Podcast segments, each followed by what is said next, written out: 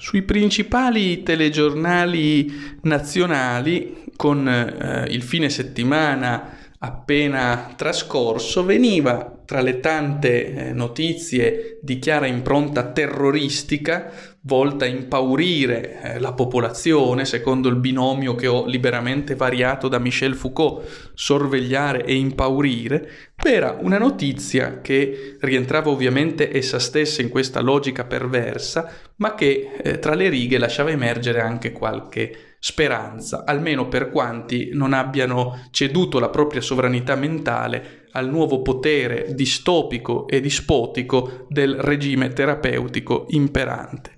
La notizia era questa. Napoli, lungomare affollato e ristoranti pieni. Ripeto, Napoli, lungomare affollato e ristoranti pieni.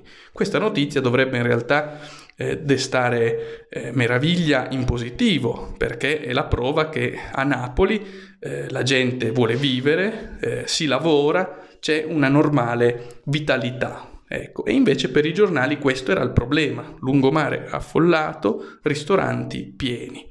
Eh, noi guardiamo invece la notizia controcorrente con animo gravido di gioia e di buoni sentimenti perché ancora una volta Napoli dà una lezione all'Italia tutta, al mondo intero vorrei dire. Più della paura di morire, poté la voglia di vivere, così potremmo condensare ciò che è accaduto a Napoli. Più della paura di morire, poté la voglia di vivere. Ristoranti pieni, lungomare affollato è la prova che i napoletani, e sia reso loro onore sempiterno, i napoletani non hanno ceduto al ricatto, il ricatto che ci chiede oggi, per paura di morire, di rinunziare a vivere. I napoletani invece all'opposto hanno scelto che eh, per la loro vita è più importante vivere che non vivere per paura di morire. O, come ho detto poc'anzi, più della paura di morire può la voglia di vivere. Eh, onore ai napoletani, dunque, ancora una volta.